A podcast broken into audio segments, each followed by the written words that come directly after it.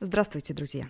Вы в подкасте малого бизнеса Москвы «Бизнес-серфинг». Бизнес-серфинг создан для начинающих и опытных предпринимателей города, кто любит слушать и действовать. Этот сезон полезен для тех, кто хочет открыть свой бизнес. Мы собрали вопросы от начинающих предпринимателей, участников проектов МБМ, стартап-школы и бизнес-песочница об открытии бизнеса в разных нишах и пригласили опытных бизнесменов, чтобы получить ответы. Добрый день! В качестве ведущего с вами я, эксперт МБМ Денис Авдеев. Наш сегодняшний гость Станислав Сконечный, автор и наставник фитнес-проектов, эксперт и ведущий телепроектов, владелец и генеральный директор премиальной фитнес-студии и проекта Harmony Fitness Lifestyle.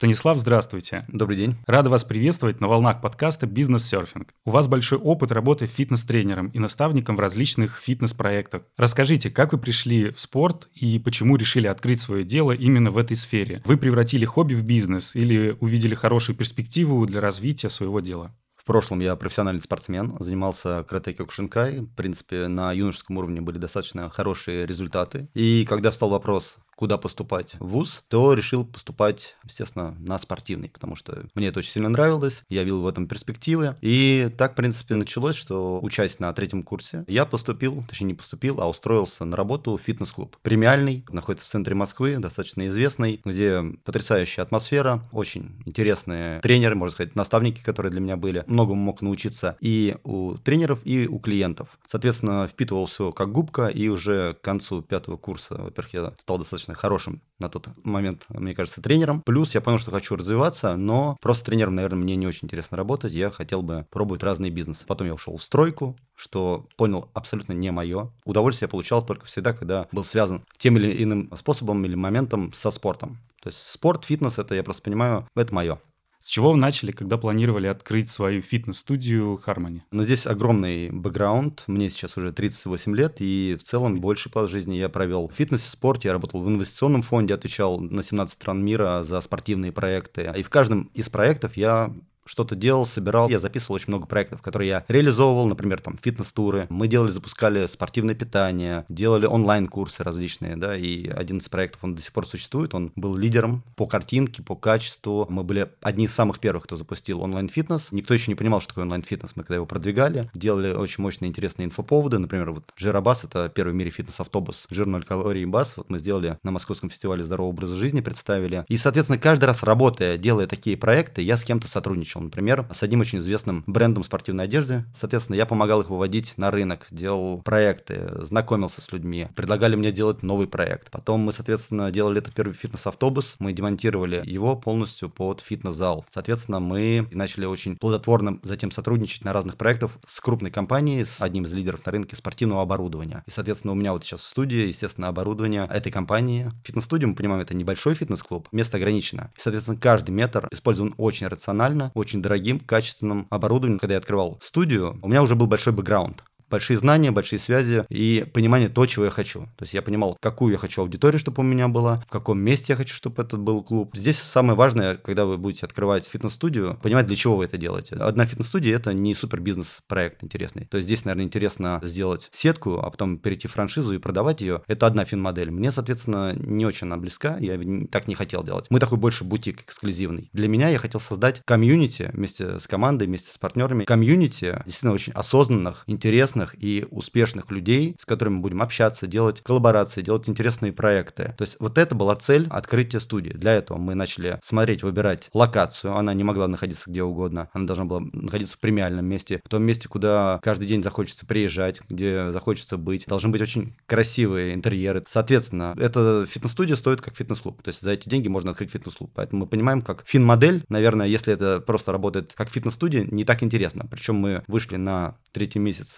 операционную прибыль без учета там налогов и других расходов, потому что у нас много достаточно есть моментов, которые я бы, может быть, посоветовал людям сделать по-другому, если они открывают именно фитнес-студию, например, даже в плане там налогообложения, да, и у нас ООО, а, наверное, выгоднее делать ИП.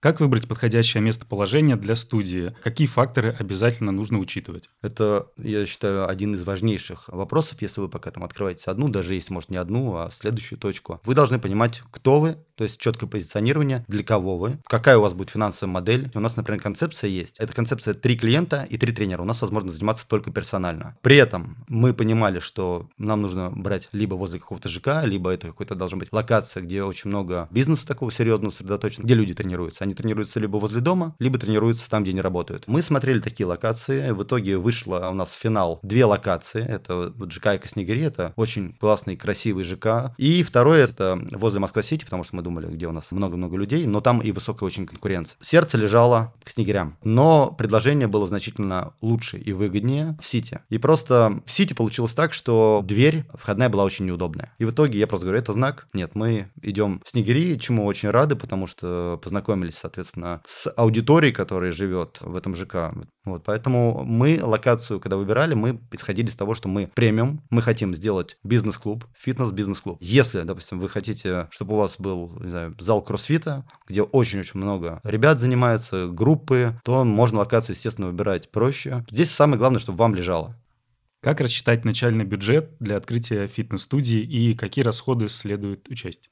Все очень относительно. Я бы смотрел бы, рассчитывал от бизнес-модель, потому что бизнес-модели у всех разные. Классный вариант найти такой клуб, какой ты хочешь открыть, или студию, которую ты хочешь открыть, а лучше франшизу. Отправляйтесь к какой-нибудь известной сетке, которая делает франшизы, и полностью рассчитываете, смотрите, понимаете, сколько они зарабатывают, как они зарабатывают, и в целом либо открывать с ними, либо условно просто использовать это как инструмент. Открыть самому также, но расчеты вот понять. Или, например, можно рассчитать при помощи разных программ, там Excel-таблицы, cash flow, денежный поток, когда вы выйдете в плюс, когда у вас вас будут деньги, чтобы там, не дай бог, кассового разрыва не допустить. Соответственно, самое главное в самом начале прописать правильно финансовую модель. Для этого нужно определиться, кто вы, что вы, для кого вы. То есть это супер важно. И тут будет все разниться, потому что, например, мы начали делать ремонт, мы даже рассчитали бизнес-модель, финансовую модель, начинаем делаться, заключаем договор, но цены становятся совершенно другие, а мы хотим делать дорогой ремонт. Покрытие мы, например, я смотрел, говорят, берите быстрее, потому что у нас нету, это вот последнее осталось, вот на вас чуть-чуть прямо вот в тютельку в тютельку хватает под ваш метраж. То есть это происходит вот таким вот образом, поэтому мы на самом деле не уложились в тот бюджет, хотя я уже хотел где-то экономить, но правильно сделал, что не стал. Мы уже начали зарабатывать достаточно сразу, у нас приехали клиенты, которые знали наших тренеров, потому что люди идут на людей, очень важный фактор, и начали у нас эти тренировки, начали зарабатывать деньги, и уже с них мы там доплачивали часть, допустим, ремонта. Ну, могли еще, естественно, сами вложить, но мы решили, что мы, опять же, по этой таблице поняли, что мы сейчас заработаем, оплатим платим. Вот. И, соответственно, доделали качественный ремонт, начали работать, но при этом мы в бюджет не попали. Но, слава богу, все сделали, супер классно, очень доволен. Как оценить, сколько нужно инструкторов и тренеров для открытия студии и где их искать?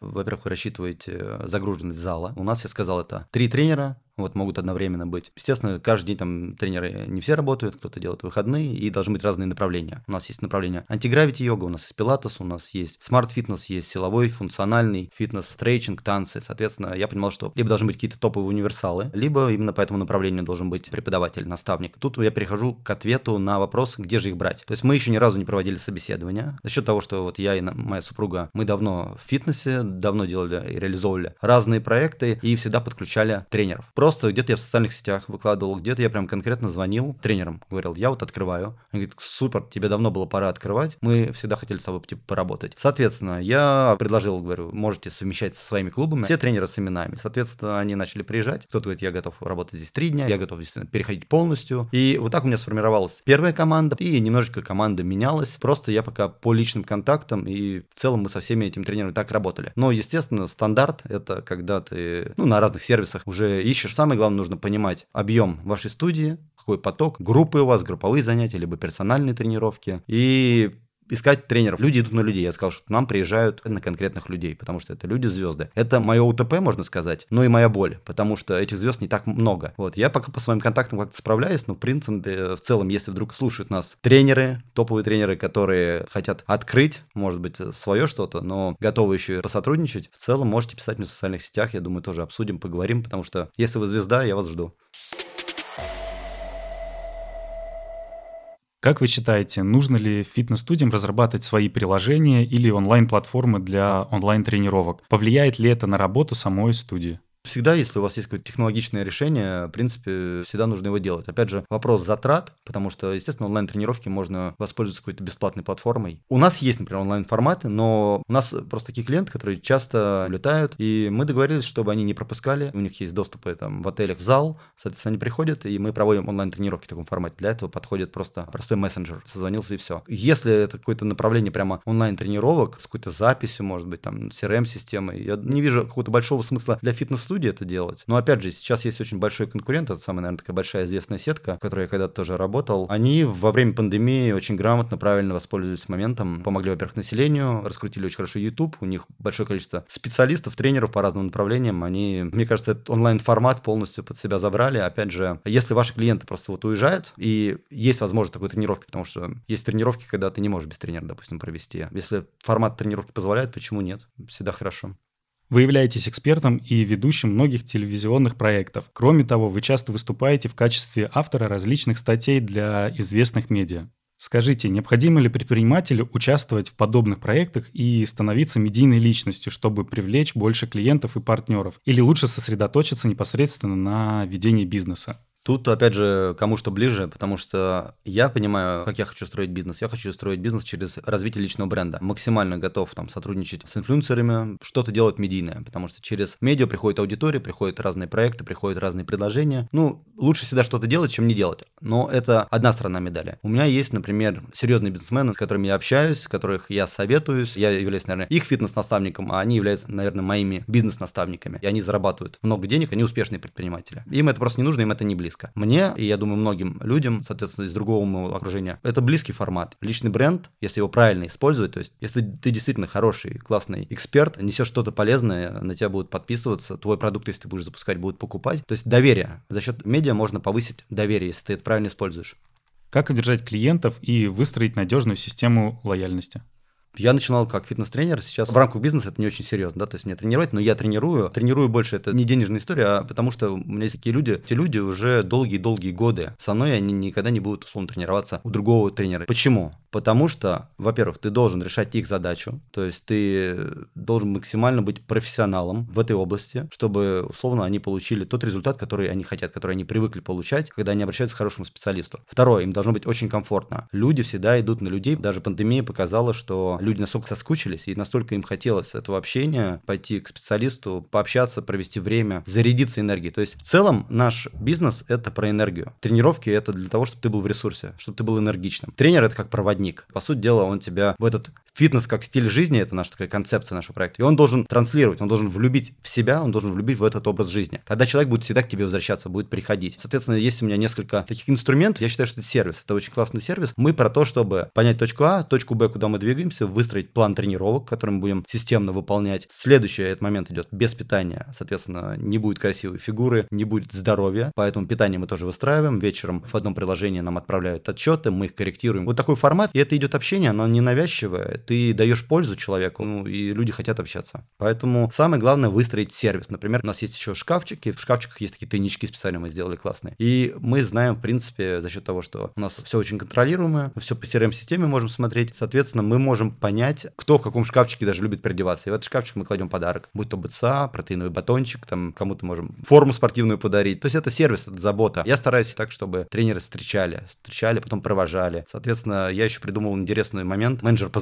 заботе, когда наш администратор звонит нашим клиентам, которые сегодня тренировались, обязательно дублирует то, что им говорил тренер с точки зрения питания, не забудьте поужинать, у вас сегодня на ужин то-то, то-то. Восстановление. Сегодня у вас там после тренировки был контрастный душ, завтра обязательно примите теплую ванну с солью с магнием, условно. Инфоповоды нужно постоянно придумывать. Мы, например, делаем регулярные воркшопы. Также у нас там с диетологом есть, мы делаем в ресторане, проводим мероприятия, когда мы заранее с шеф-поваром этого ресторана готовим блюдо, рассказываем, почему такое сочетание, почему нельзя, например, есть это, почему не нужно есть фрукты как десерт после еды, иначе у вас все это будет бродить. То есть прививаем культуру питания. У нас есть очень крутые иммунальные терапевты, которым мы направляем, чтобы они поработали с нашим клиентом и дали нам какой-то анамнез, сказали, где растянуть, где закачать, где нагрузку сбавить, где-то наоборот больше можем работать. Соответственно, мы вот такой комплекс выстраиваем, и поэтому наши действительно клиенты, гости, они всегда достигают результата, кто у нас постоянно регулярно занимается. А у нас очень классная конверсия с точки зрения, если ты к нам пришел, очень мало кто уходит. Если кто-то уходит, он потом обязательно возвращается, он уходит не в другой фитнес, а уходит, ну, потому что, соответственно, либо он там улетает, либо либо стресс какой-то. Хотя мы рекомендуем, как говорил Дуэйн Скала Джонсон, чем больше тебя прижимает жизнь, тем больше надо идти в зал. Это действительно помогает. Соответственно, заботьтесь о своих клиентах, и они будут это ценить, они будут к вам приходить. В конце каждого подкаста у нас есть блиц-опрос. Три коротких вопроса, три коротких ответа. Три самые распространенные ошибки при ведении своего дела. Моя рекомендация всегда надо быть честным, прежде всего перед собой. Нужно платить налоги, нужно выстраивать правильную бухгалтерию. То есть с юридической точки зрения должно все очень быть максимально прозрачно. Вот. Нужно быть честным, и не надо что-то темнить, надо быть честным перед клиентами. Главное качество предпринимателя, помогающее добиться успеха. Я когда-то был лицом рекламной кампании одной сети, и она называлась, вот моя рекламная кампания «Характер имеет значение». Вот я с этим моментом живу всю жизнь, что характер для предпринимателя это ключевое, потому что так или иначе у тебя будут проблемы, будут стрессы, и тут надо не сдуваться, а надо наоборот, тебя прижала жизнь, ты идешь в зал, тренируешься, придумываешь, что делать, и постоянно крутишься, вертишься, это точки роста. Кого вы считаете примером для подражания в вашей отрасли? Мне нравятся многие там SEO или предприниматели, но они не примеры для подражания, потому что у меня немножко другой путь, это не пафосно звучит, а просто по-другому иду. Мне нравится больше, там, если из мирового взять э, момента, Ричард Брэнсон, вот у него очень много бизнесов, но в том числе у него есть сетка клубов, и она тоже достаточно такая с своим УТП. Вот поэтому я бы, наверное, его привел в пример. Благодарим вас за интервью. С вами был эксперт МБМ Денис Авдеев и наш гость Станислав Сконечный, владелец, генеральный директор премиальной фитнес-студии и проекта Harmony Fitness Lifestyle. Денис, спасибо большое за приглашение. Было классно. А тех, кто хочет открыть свой бизнес, приглашаем на образовательную программу от МБМ «Стартап Школа». Новый поток стартует каждую неделю. Спасибо, что были с МБМ. Переходите к следующим выпускам. И до новых встреч на волнах подкаста «Бизнес-серфинг».